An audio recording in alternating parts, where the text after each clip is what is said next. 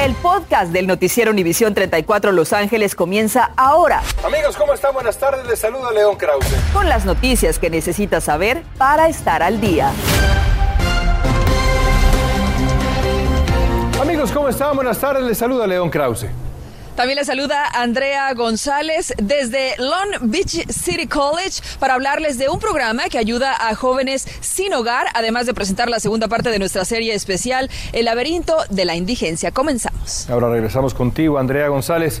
Pero vamos a empezar así. Las vacunas para niños de 5 a 11 años de edad se acercan más a ser ya una realidad. Un panel de consejeros de los Centros para Control y Prevención de Enfermedades ha recomendado hoy que se les aplique la vacuna de Pfizer. La FDA, como sabemos, ya había dado su aprobación con un tercio de la dosis que se usa para adultos. Los CDC calculan que por cada 500 mil niños vacunados se evitarían entre 18 mil y 58 mil contagios. La aprobación final de los CDC se espera en cualquier momento. Y miles de empleados, miles de empleados del alguacil podrían quedarse sin empleo debido a la orden de la Junta de Supervisores del Condado de Los Ángeles de mostrar su certificado de vacunación, de estar vacunados contra COVID-19, algo que dice el sheriff Villanueva podría ser peligroso para la seguridad de todos. Osvaldo tiene el reporte. Vaya historia, Osvaldo, esta. Qué peligroso, ¿eh? Así es, León, indiscutiblemente, y el alguacil Alex Villanueva dijo claramente en cámara que no le va a exigir a ninguno de sus alguaciles que se vacune. La Junta de Supervisores, por otro lado, dijo, aquí no se va a hacer excepciones para nadie, incluyendo alguaciles.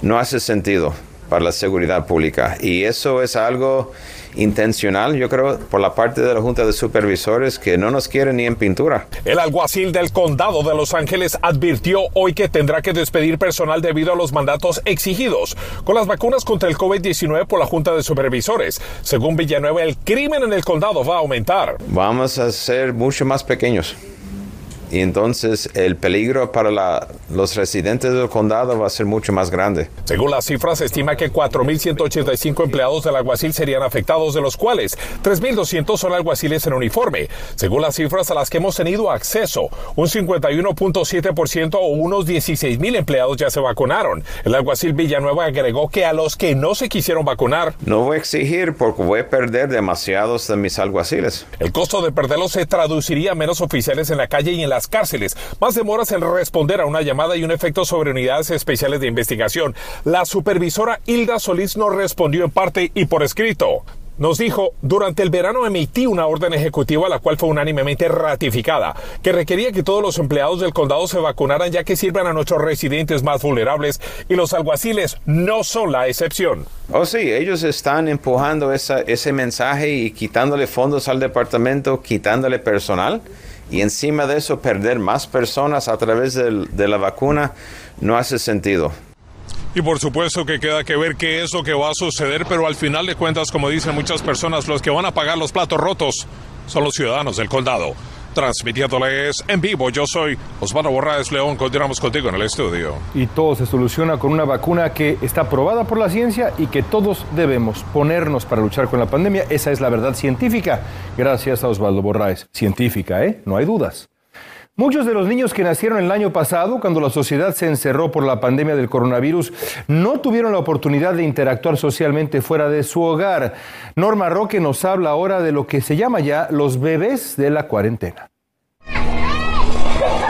Con un año y medio de edad, Sofía juega tranquila y feliz, ya sea por su cuenta o con su amiguito Arcus de 21 meses. Pero durante el primer año de su vida, nos cuenta su madre Cristina, no tuvo ningún tipo de interacción social, pues nació en marzo de 2020, justo cuando la sociedad se cerró por la pandemia del coronavirus. No conocía a nadie, solamente yo, mi esposo y nuestras mamás.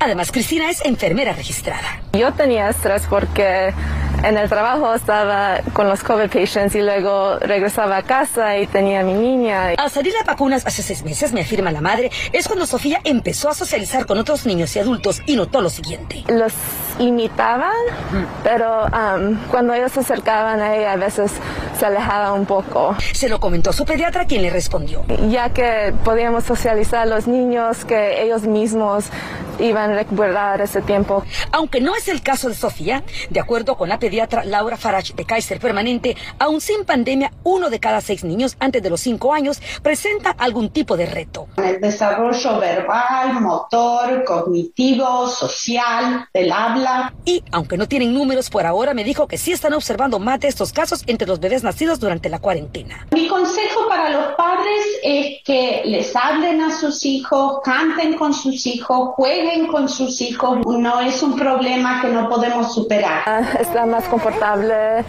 ahora sí juega con los primos.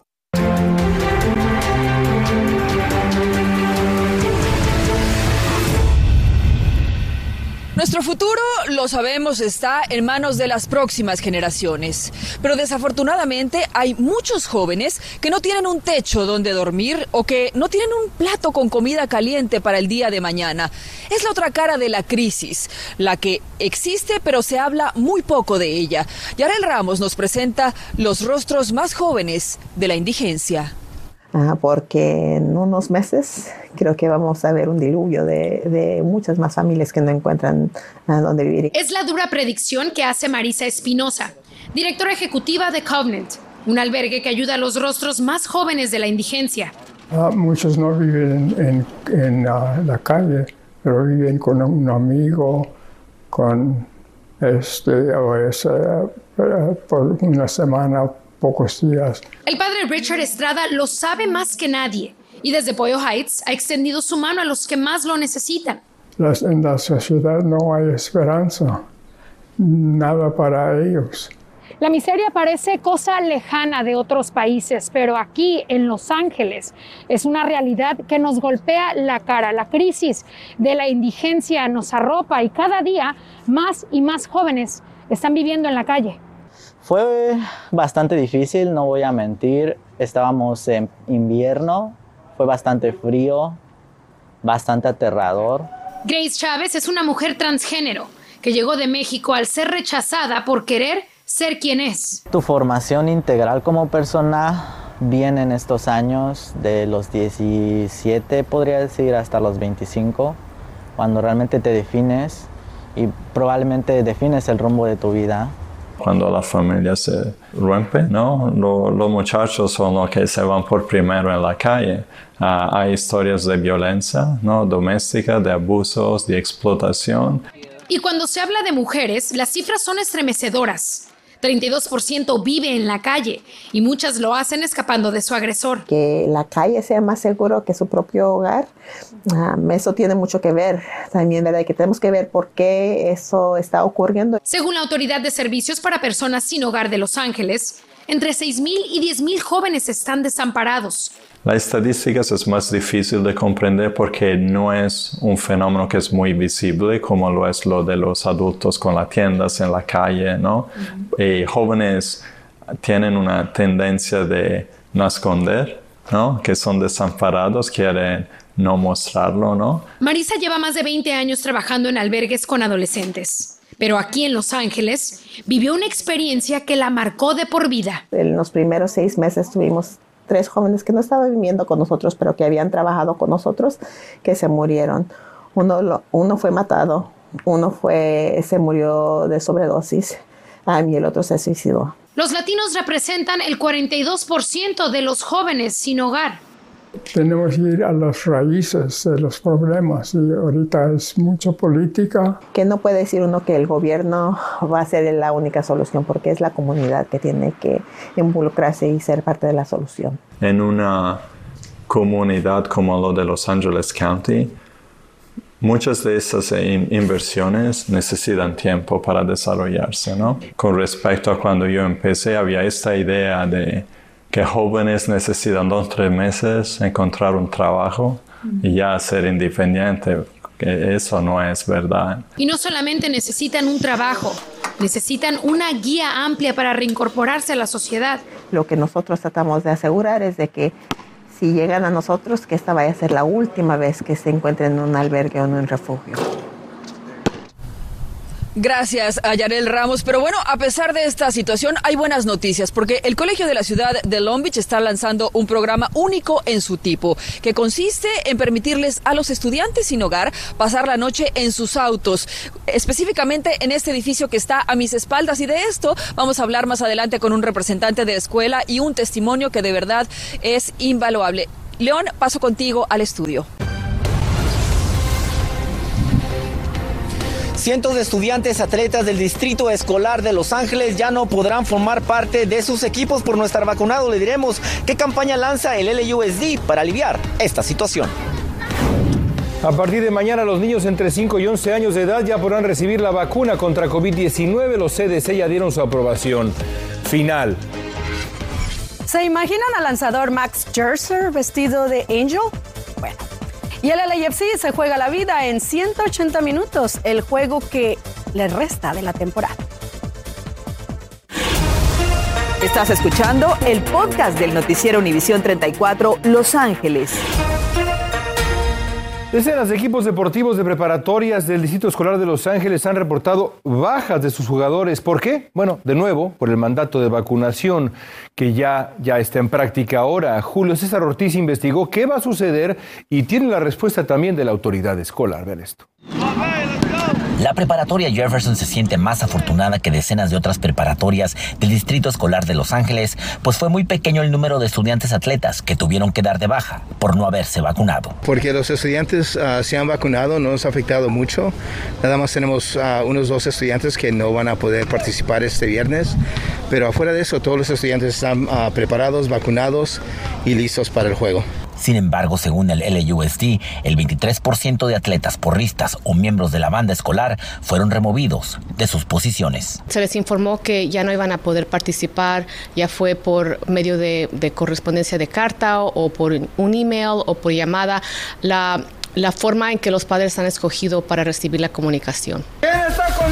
Y para que los estudiantes no vacunados se incorporen a sus actividades extracurriculares, el distrito ha lanzado una campaña de vacunación titulada ¿Quién te respalda? Who's Got Your Back? donde la educación y enlace comunitario son clave. Que los estudiantes graben una presentación donde estén promoviendo la vacuna, que We Got Your Back, que estamos respaldándonos, respaldando a todos los estudiantes. Cuando se vacunan, lo estamos respaldando con la seguridad. Cuando se vacunan, estamos respaldando para que tengan clases presenciales. En algunas preparatorias, más de 100 estudiantes han sido excluidos de sus equipos. En la mayoría de los casos, son los padres que previenen a los estudiantes vacunarse. La campaña quiere buscar una conexión común en esas familias. Una cosa es que no puedan participar en un deporte y otra que no lo dejen entrar a la escuela, pues les recordamos que un estudiante del LUSD que no esté completamente vacunado antes del 10 de enero no podrá ser parte de clases presenciales. Para más información acerca de esta campaña We Got Your Back, visite lausd.net para más información. Regreso con ustedes al estudio. Gracias, Julio. Continuamos en vivo desde el Colegio de la Ciudad de Long Beach para hablar del programa que ayuda a estudiantes sin hogar. Me encuentro con Noel Corral y con Patricia. Noel, eres vicepresidente de Asuntos Escolares. Por favor, platícanos de este programa. ¿En qué consiste? Este programa es un programa piloto ayudando a estudiantes sin hogar tener un, un estacionamiento uh, en las noches que es seguro, que ayuda a estudiantes con el internet, obtener electricidad con los enchufes y también uh, asistir con baños y duchas para que se bañen los estudiantes en, la maña en las mañanas. ¿Cuántos estudiantes tienen actualmente y qué se necesita para calificar? Actualmente tenemos dos y nueve que estamos procesando se necesita tener uh, a los estudiantes que estén registrados en las clases de Long Beach City College y que completen una aplicación con la oficina de Basic Needs.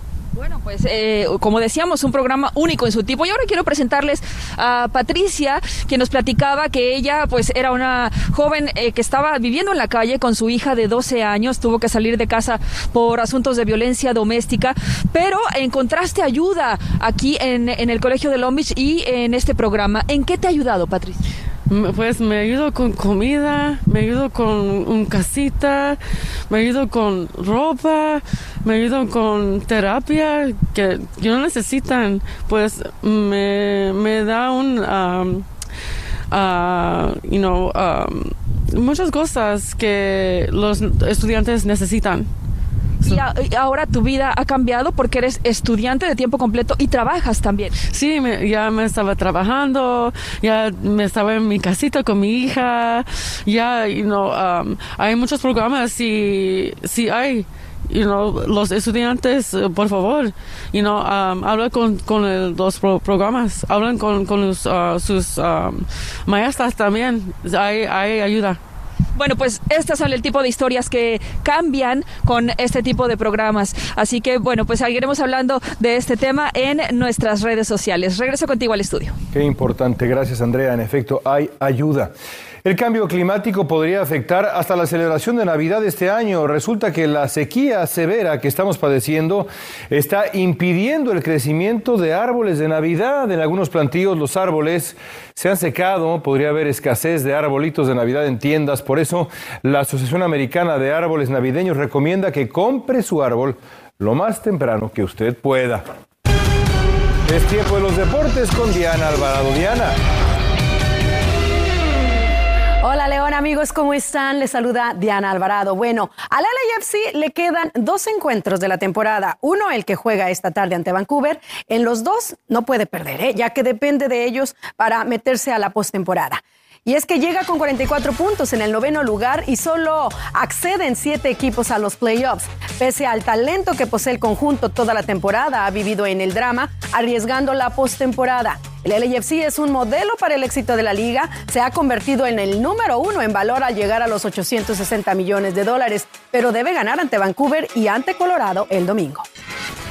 Ansu Fati evita otro fracaso del Barcelona. Y es que el conjunto blaugrana no le marca un gol ni al arco iris. Sin Messi, sin Griezmann y sin a Luis Suárez, ahí estaba Ansu Fati logrando un tanto balsámico para las aspiraciones europeas del conjunto que vence por la mínima al Dinamo de Kiev y continúa con vida en Champions League. Le vale con ganar al Benfica para pasar a la siguiente ronda.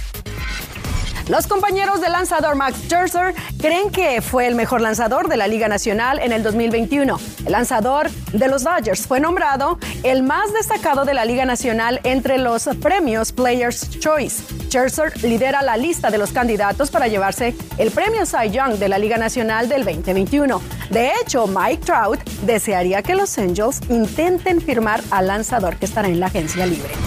Asimismo, Chohei Otani agregó otros tres premios a su lista al ganar también el premio Players Choice como jugador del año de las grandes ligas y jugador destacado de la Liga Americana, así como el premio al jugador del año del Sporting News. Los tres premios se eligen por votación de los lanzadores de, de los jugadores de las grandes ligas y la Asociación de Jugadores también de la misma liga, que quien es quien otorga también los premios Players Choice. A las 11 veamos a ver cómo le va al LAFC. Esperemos que tengan la victoria. Volvemos. Continuamos con el podcast del noticiero Univisión 34 Los Ángeles. Las vacunas para niños de entre 5 y 11 años ya son una realidad. Mañana mismo podrán comenzar a aplicarse. Esto luego de que los Centros para el Control y Prevención de Enfermedades aprobaran esta misma tarde la recomendación emitida por un panel de expertos. La dosis de Pfizer será un tercio de la que los adultos estamos recibiendo. Con esta vacuna se estará cubriendo una población que hasta ahora ha estado desprotegida frente al coronavirus. Hoy a las 11 los padres, familiares y amigos piden justicia para Jesús. El joven fue asesinado en una fiesta de Halloween. Dicen que su muerte debió haberse evitado. Además, autoridades de Los Ángeles hablan sobre la posibilidad de terminar con el uso de la mascarilla en lugares públicos. Entérese qué necesita pasar para que usted y yo y todos no tengamos que usar más el cubrebocas. Eso será a las 11. Gracias por escuchar el podcast del noticiero Univisión 34 Los Ángeles. Puedes descubrir otros podcasts de Univisión en la aplicación de Euforia o en univision.com diagonal podcasts.